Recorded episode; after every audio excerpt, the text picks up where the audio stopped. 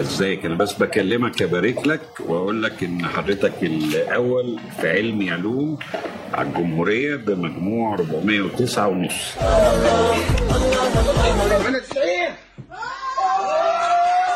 هذا والله ما هو امتحان مكفرين أنتوا كفرين امتحان عبارة عن فريد. ماشي شفرت فريد لعبنا معاه وصافي. كلهم بيعيطوا واللي بتنط واللي مغمى عليها وليش؟ مش من فراغ. امتحانات الثانوية العامة البكالوريا التوجيهي تعددت الأسماء لشيء واحد. مع نهاية مرحلة الامتحانات في مختلف الدول العربية ستتكرر ردود الفعل المتباينة حول الرضا عن المعدل ومشاكل الامتحانات وصعوبتها والجدوى منها. بينما ينتظر الجميع النتائج طالب في القدس أنهى امتحاناته لكن لا يبدو أنه سيشارك زملائه الفرحة ذاتها عندما تظهر النتيجة. باسل داوود. المشكلة لدى باسل ليست خوفه من عدم تجاوز الامتحانات بنجاح فهو من المتفوقين في الدراسة بل أن التخصص الذي يرغب في دراسته يحتاج امتحانات إضافية فجامعته لا تكترث بنتائج الثانوية العامة. ولم تقم المدارس بمساعدته لاكتساب المهارات الأساسية التي سيحتاجها في هذا التخصص. على موقع معين لقيت إنه في جامعة في إسبانيا بتسوي إشي هيك كورس آه، أحياء مع علم نفس اللي هو اسمه psychobiology اللي هو عبارة عن psychology مع بيولوجي يعني لسه قبل كم يوم كنت بحكي مع أصحابي بقول لهم أنا مش مستوعب أنتوا كيف رح تدخلوا الجامعة كمان شهر؟ وهم كانوا بيحكوا لي ولا إحنا مستوعبين. يعني المدرسة ما بتحضرك من ناحية عملية ومن ناحية اجتماعية ومن ناحية إنك تحكي وتحتك وهيك. فما الفائدة من امتحانات الثانوية العامة؟ ولماذا يخضع الطلاب لها في كافة الدول العربية؟ هل أثمرت هذه الامتحانات عن نتائج إيجابية؟ وكيف يقوم الطالب اليوم باستخدام التكنولوجيا لتعليم نفسه.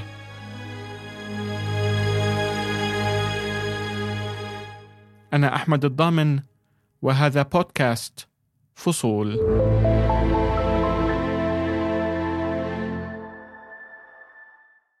الليلة يوم 3 أكتوبر 3 10 آه والنتائج المفروض المفروض لو ما أجلوها المفروض تكون يوم 15 10 فيعني فاضل آه 11 يوم. لو ما اتأجلت حيكون فاضل 11 يوم فيا ريت ما يأجلوها. كان هذا اليوتيوبر السوداني منذر عبده. قرر العام الماضي أن يوثق لحظات انتظاره لنتائج الثانوية العامة التي تأخرت في السودان. بحسب تقرير صادر عن الأمم المتحدة تعرض السودان مثل الكثير من الدول إلى تدن في جودة التعليم وانقطاع الملايين عن جميع المراحل الدراسية لكن امتحان الثانوية تعرض لنكسة في السودان العام الماضي رسب نصف المتقدمين في الامتحان تقريبا في مواد كانت نسب النجاح فيها تصل 80% في الأعوام السابقة. منذر مل من استمرار تأجيل إعلان النتائج. فالمفروض النتائج تكون الليلة يوم 15 لكن ما عارف حصل شنو النتائج. قالوا ليه شهر 11 فأنا ما أعرف السبب ليه. أصول امتحان الثانوية العامة قديمة، تعود في مصر إلى نهايات القرن التاسع عشر، وتزامنت أيضا مع امتحانات شبيهة ابتدعها الاستعمار الفرنسي في الدول العربية التي خضعت لسيطرته. مثل تونس والجزائر ولبنان وسوريا. فلسطين تبنت النظام المصري واعتمدته عام 1960 فيما يعرف اليوم بالتوجيهي. الطالب المقدسي باسل داوود قدم آخر امتحانات التوجيهي قبل أسبوعين. التجربة ما زالت حديثة العهد في ذاكرته. بعد ستين عاما على اعتماد نظام التوجيهي سألته عن رأيه فيه كطالب. آه، بالنسبة لي هو نظام كتير كتير كتير فاشل وهو بقيمش الطالب. يعني ما بيعطيني فرصة إني مثلا أسوي بحث أو أعمل برزنتيشن أعرضه قدام ناس وأخذ عليه علامة. فنظامنا هو بس إنه أنت معك كتاب احفظه وروح قدم فيه امتحان امتحان ساعتين ونص وبقيم حياتك خلال 12 سنة. وهذا إشي أبدا مش منطق. أنا بجد أنا في موقف الاحسن عليه أنا مش عارفة هو بيعمل كده ليه. يعني إيه الإفادة في إنه أنا ابقى كده آخد ثانوية عامة سنتين أكني مقسمة أو يا ريت مقسمة؟ أنا أنا كده وسط الساقطين أنا عمري ما حسيت إني فاشلة. كيف يمكن للحظة واحدة أن تقيم مسيرة تعليمية استمرت لاثني عشر عاما؟ هذا السؤال الذي طرحه باسل تردده هذه الطالبة المصرية التي رسبت العام الماضي. رغم أنها طالبة متفوقة في العادة. مش شرط اللي جاب ملحق أو اللي هيعيد السنة إنه حد فاشل حد ما ذاكرش حد ما عملش اللي عليه. لكل نظام مضاره وفوائده امتحانات الثانوية العامة ليست حكرا على العالم العربي. حتى الدول التي تتميز بأفضل النظم التعليمية في العالم لديها امتحانات شبيهة. لكن ماذا عن قدرة الامتحانات في العالم العربي على تطوير مهارات الطلاب؟ الأكاديمية والحياتية؟ بحسب منظمة التعاون الاقتصادي والتنمية فإن الدول العربية تتذيل القائمة عندما تتم مقارنة مهارات الطلاب في القراءة والرياضيات والعلوم بدول مثل الصين وكندا وفنلندا. اصحاب كتير عندي انه هم غير مؤهلين إنهم يدخلوا جامعة السنة الجاي لأنه فعليا هم حتى التعامل مع الناس ما بيعرفوا يتعاملوا. كمان كيف يحكوا وكيف يعملوا. زي ما بتعرف الجامعة كتير إشي فيها اللغة فمثلا عندنا منهاج الإنجليزي منهاج جدا غبي. كنت أحكي بما إنه أصلا يعني اوريدي معلميني متخرجين من جامعات يعني فإنه أكيد بيعرفوا أكيد مرقوا في هيك تجارب. فمرة رحت بحكي لأستاذ عندي بقول له إنه كيف بقدر عن جد أتأكد من المصادر وكيف بقدر أطول مصادر موثوقة وهيك. فطلع فيه بحكي لي اسمع أنا مادة البحث العلمي بالجامعة نجحتها لما رحت جبت كاسة قهوة للدكتور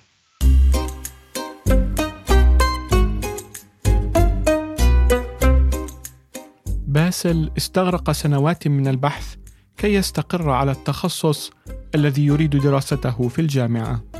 لأني بعشق إشي اسمه DNA والتركيب تاعهم بس آه، بعديها بهيك كم شهر كنت قاعد وهيك وبحكي لاصحابي بيحكوا لي باسل إنه قد إحنا بنشوفك بال يعني بالجانب الاجتماعي أكثر فصرت أحكي لهم إنه بس أنا جاي عبالي هيك وهيك. فحكوا لي إنه خلص بالنهايه زي ما بدك. فأنا صرت يعني أدور الفكرة براسي. فصرت أدور على جوجل إنه كيف ممكن يرتبط البيولوجي مع الإشي psychology أو بشكل عام. يعني على موقع معين لقيت إنه في جامعة في إسبانيا بتسوي إشي هيك course أحياء مع علم نفس يتحدث باسل عن علم النفس الحيوي أو البيولوجي. يريد أن يتخصص في تأثير الجينات أو الحمض النووي على نفسية الإنسان. عندما بحث في الجامعات الفلسطينية لم يجد هذا التخصص، وعندما وجده في جامعات أخرى تبين أنه بحاجة إلى تقديم امتحانات جديدة ومختلفة تماماً في الرياضيات والتعبير والمنطق. امتحانات الثانوية وحتى الكثير مما درسه في المدرسة لن يفيده في هذه الاختبارات. آه، على كمية ال... يعني قديش أنا حسيت حالي مجبور إني أروح أدخل قاعة الامتحان فأنا متأكد إني حتى المواد نفسهم أنا ما رح أتذكرهم يعني قد ما أنا يعني خلص أنا عن جد يعني فولي مقتنع إني أنا هذا الإشي اللي عم بسويه مش رح يفيدني بس أنا مجبور أتخطاه وأسويه لأنه خلص الحياة مراحل وأحيانا تنجبر تعدي مراحل أنت بتكونش مقتنع فيها كل هالقد. بس أنت لازم تعديها. إذا لم يكن هناك فائدة تخص باسل بالذات من الخضوع لاختبارات التوجيهي، وليس عليه الانضمام إلى نقابة ما بعد تخرجه، فلماذا يقدم امتحانات الثانوية أصلاً؟ آه، السبب الحقيقي إنه بحس عادات وتقاليد عندنا إنك تعمل توجيهي. إنه فكره كمان مثلا نفرض إنه طالب مش مهم هو سواء Abitur GCE IB مش مهم هو أي نظام. آه، قرر بصف تاسع مثلا إنه يروح يفتح آه، مشروع. مثلا عنده فكرة مشروع كتير ريادية وكتير بتجنن وممكن تنجح وتكسر الدنيا وإشي. فعندنا هون الأهل مش مستعدين يدعموا ابنهم على هيك قرار لأنه أنت شو؟ أنت مثلا لا أنت لساتك صغير صف تاسع كذا. آه، أنت أنت خلص مدرسة بعدين سوي اللي بدك إياه. طب ما يعني okay هو حلو إنه يكمل حلو يكمل مدرسة طب بس بلكي هو لما هو بصف تاسع وسوى هذا المشروع المشروع هذا نجح وعن جد سوى نجاحات ولما هو تفضل هذا المشروع حتى لو هو ما كمل مدرسة المدرسة مش نهاية الدنيا كتير ناس مش بس مدرسة خلصوا يعني خلصوا ال PhD وهم لساتهم بتحسهم آه، لا يفقهون شيئا.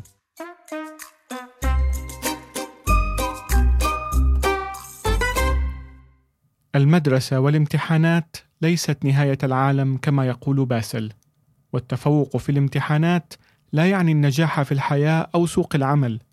رغم ذلك، نسمع كل سنة وفي أكثر من دولة عربية عن حالات اكتئاب حاد أو انتحار حدثت بسبب الضغط الهائل المتعلق بهذه الامتحانات. العام الماضي مثلا سجلت مصر ست حالات انتحار. وقبل عدة سنوات حاولت مجموعة من الطلبة لم يعلن عن عددهم الانتحار بشكل جماعي في الأردن لاعتراضهم على شهادات التوجيه. التوتر قد يصل ذروته يوم إعلان النتائج. لم يستطع الطالب السوداني منذر عبده إخفاء توتره عندما علم أن النتائج سيتم إصدارها قريبا. الليلة يوم 9 نوفمبر الليلة يوم النتائج ناجحين ولا ما ناجحين؟ هل إذا حنعيد ولا ما حنعيد؟ حنمشي الجامعات وكده؟ لسه أنا ما أعرف أي حاجة يا جماعة. وحرفيا يا جماعة قلبي ده قاعد يدق ما باقي إلا يطلع من مكانه ده يطلع برا يعني. سألت باسل ماذا سيفعل إذا لم ينجح في الامتحانات الإضافية التي يريد تقديمها؟ هي علامتي هناك كتير عالية اللي بدي إياها لتخصصي إنه في حال يعني لا سمح الله ما جبتها فأنا حكيت إني رح أعيد الامتحان كمان مرة. آه، و plan C يعني أوقف كمان سنتين وكتير نفسي أفتح business له علاقة في المطاعم وهيك إذا لم يكن بإمكان باسل تعلم المواضيع المتعلقة بامتحانات التخصص في المدرسة أو اكتساب المهارات ليفتح المشروع التجاري الخاص به فمن أين يحصل على هذه المعرفة حالياً؟ عشان أنا من زمان بحلم إنه يكون عندي business فأنا كنت دائما بطلع على إنه كيف تعمل business وشو الأشياء اللي بتلزمك لل business وإنه دائما مش رأس المال هو مش إشي كتير مهم لل business فكنت أحضر هيك فيديوهات كمان اللي اللي كنت بحس إنه محيطي ما في حدا بدعمني على هيك فكرة بس اليوتيوب كان بشجعني بس على اليوتيوب ورجاني إنه الإشي لا الإشي مش هيك. استخدم باسل أيضا التعلم الإلكتروني لتطوير لغته. أنا كتير بحب اللغات. فأنا سجلت في جوتا فرنسي سنتين بعدها ما قدرت أكمل. يعني كان كان إنه أنا من سكان القدس والمعهد برام الله كثير صعب علي من ناحية مواصلات من ناحية وقت وكل هاي الأمور. فأنا قطعت. فإنه أنا هيك بعد شهرين ثلاث صرت أحكي تنتين وأنا بتعلم إشي بحبه. أنا مش منطق أوقف يعني. بقدر أكمل. فأنا فتحت عادي فتحت يوتيوب فشفت إنه في قنوات اللي هي بتدرس وفي إشي مراجعة. كان كمان لقيت تطبيق اللي هو بتقدر تحكي معاه بتحكي أنت وهو بيحكي معك وبيصلح لك. كان الاشي كتير أسهل علي وكتير وفر علي وقت وفر علي فكرة إني أنا أطلع من الدار مواصلتين ومعبر عشان أوصل المعهد وأرجع متأخر كتير. وخلص وأنا قاعد من محلي بالبيت أنا قادر أسوي كل هذا الإشي وحسيت حالي أنجزت أكثر يعني حسيت حالي عن جد قدمت باللغة أكثر من لما أنا كنت في المعهد. لأنه حسيت المعهد خلاني في نطاق اللي برضه زي المدرسة اللي برضه أنا بس أتعلم كيف قواعد وكيف أكتب تعبير وكيف أكتب ديالوج معين أو شيء ما علمني كيف أنا أحكي وكيف أحتك وكيف أدير أنا حديث من عندي. هناك فرق مهم بين التعلم الإلكتروني والتعلم عن بعد.